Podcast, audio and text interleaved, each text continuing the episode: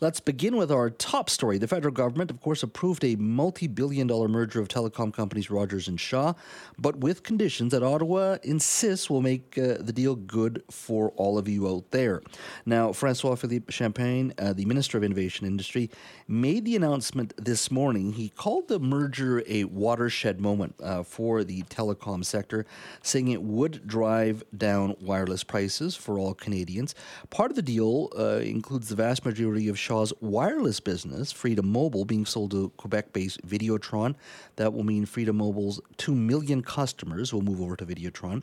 Now, Rogers and Videotron have signed written undertakings agreeing to 21 different conditions. Uh, Mr. Champagne said he will be uh, act like a hawk to ensure that the companies uphold their commitments. Should either party breach any of these commitments, they will be required to pay significant financial damages up to 200 million in the case of Videotron, and up to $1 billion in the case of Rogers. Now, in the case of Videotron, what they have signed on to is that they have to offer plans that are comparable comparable to those currently available in Quebec. In Quebec, uh, in residents there, or at least have the opportunity for uh, slightly lower prices than here in British Columbia. They also have to offer uh, their plan options uh, have to be at least twenty percent cheaper than those offered by other major players. Uh, Videotron also cannot transfer the Freedom Mobile license for ten years, and they have to expand its five G network. Uh, in Freedom Mobile's existing territory within two years. They also have to increase data allotments for Freedom Mobile customers by 10% as they bring down prices. And as the minister said, the company faces a maximum fine of $200 million if it violates any of these conditions. Uh, the minister was asked uh, how uh, the agreement that uh, he has been witnessing will lead to lower prices. Take a listen. The evidence is undeniable. The way to drive down prices is through competition. Having a fourth strong national player does lead to lower prices. Now, joining me now to talk about the Rogers Shaw deal is Michael Geist. He's a professor of law at the University of Ottawa. He's a Canada Research Chair in, in the Internet and e commerce law. Professor Geist, thank you for joining us today. Oh, my pleasure. Thanks for having me. Uh, do you view this as a good deal for Canadian consumers? No. Um, you know, I, I don't think you end up with more competition by having less competitors. And with this deal, alongside the increasing elimination of many of the independent players that have been in, in part fueled by this deal has meant is that we have fewer and fewer competitors in the Canadian marketplace, which, you know, the minister acknowledges we've got some of the highest prices. Uh, I just I'm skeptical, as I think so was the Competition Bureau, so was uh, a parliamentary committee that looked at this issue. That this is that this merger is going to actually result in in a good deal for consumers. In your mind, why would the government allow it allow it to go ahead based on what you've just said? Well, you know, listen, the government rarely stands in the way of of, of large mergers, and the playbook was set by way of an earlier merger with Bell and MTS in Manitoba. Mm-hmm. Rogers largely just played the same playbook. And, you know, I, I think we could ask that question now for almost two decades. Why has the government allowed Canada to become one of the most expensive markets in the world for wireless services?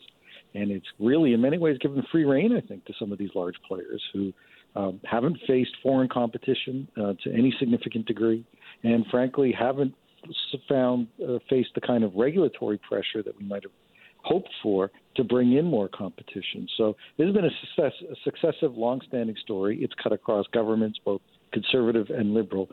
And you know, I think uh, the cynics with all of this would have said that this was entirely predictable, albeit pretty discouraging.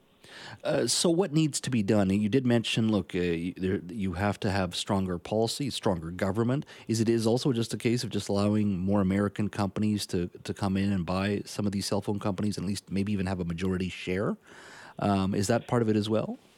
Well, foreign competition, I think, would have helped. Uh, you know, I think there's an open question as to um, as, as to whether or not we may have just missed our moment with respect to foreign competitors. You know, there was a time when we might have opened up the market more aggressively to foreign competition, and had we brought in some of those larger players, I think we would have a bit of a different competitive dynamic. We can look at other countries, Australia, for example, that it is a pretty similar ge- geography to Canada, and mm-hmm. yet a much more competitive environment with foreign players.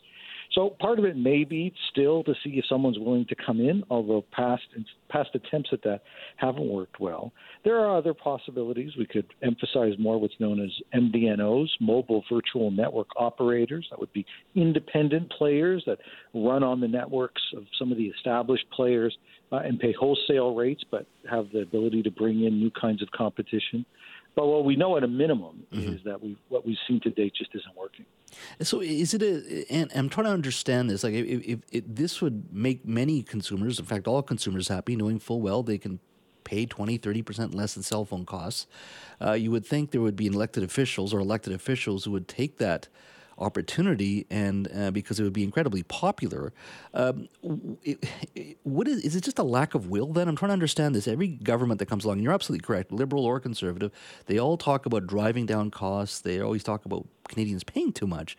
But then at the end of the day, we get deals like this, and somehow we're supposed to be happy. Yeah, no, the you know, well, I think the government knows full well that this is not a good news story. You don't take good news stories and try to bury it on a Friday with two weeks of vacation headed headed their way for the various MPs, so they don't have to be questioned on it in the House of Commons. It's it, I mean it's an ongoing source of frustration that we haven't seen a government that's more aggressive on this, and in some ways, you know, it, it's substituting things that may attract attention in some headlines for actual changes on competition. You had the minister even in the in the opening talk about the contracts that they've got and these 10-year commitments you know, first off, these companies don't think in 10 year chunks. They think in longer terms, and they're willing in many respects to pay a little bit now for a longer term, less competitive environment down the road.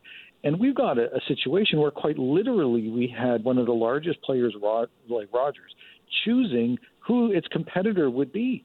I mean, they and they started with, well, we don't want a competitor. Then they went to a couple of proposals that just were just so ridiculous that that nobody seemed to even take it seriously. Mm-hmm. And so their their best case was Videotron, which offers some amount of competition, but they know it's the weakest of the choices because no one, if given the opportunity to effectively choose who their competitor is going to be, is going to make it a strong competitor. Mm-hmm. I always notice with the European, uh, the EU, European nations, EU specifically, that they seem to be much more, um, much more vigilant, but also uh, have robust policy that challenges the status quo. Uh, you know, recently we heard that uh, the the roaming fees whenever you go to the United States, the that the companies are bumping it up from fourteen dollars a day to sixteen. Each one is doing the same similar sort of thing here in Canada. Yet in the in in the EU, there's there's been talk about just you, you don't pay roaming charges, or it's going to be the same whatever you pay in your host country traveling through the EU yes, there are some advantages of being the EU, and you do that. But Europeans seem to do it a lot better in regards to pricing, in regards to uh, consumer protection than than we do here in North America, specifically Canada. I think you're absolutely right. You know, I, I think Europe has prioritized consumers and regulations to say to say, listen, this is these are our objectives, and we're going to do something about it. Whereas there's been a real reticence of, for the government to do much of anything on on some of these issues, and roaming is a perfect example. It was only a few years ago that Rogers unveiled their Roam Like Home, where it was five dollars um, and and now you know you, you cited where the costs are going. That kind of price increase on a daily basis is just wildly in excess of certainly what we've seen from an inflationary perspective. But it, it suggests that it was almost a bit of a bait and switch where we bring in these customers, say that we're offering, at, for example, low roaming fees, and steadily increase them to the point where we're back to being wholly uncompetitive and other countries have, have, simply not been content to, to sit back and say this is acceptable. Yeah, absolutely. Professor Geist, thank you so much for your time today. I really appreciate it. Oh, my pleasure. Thanks for having me.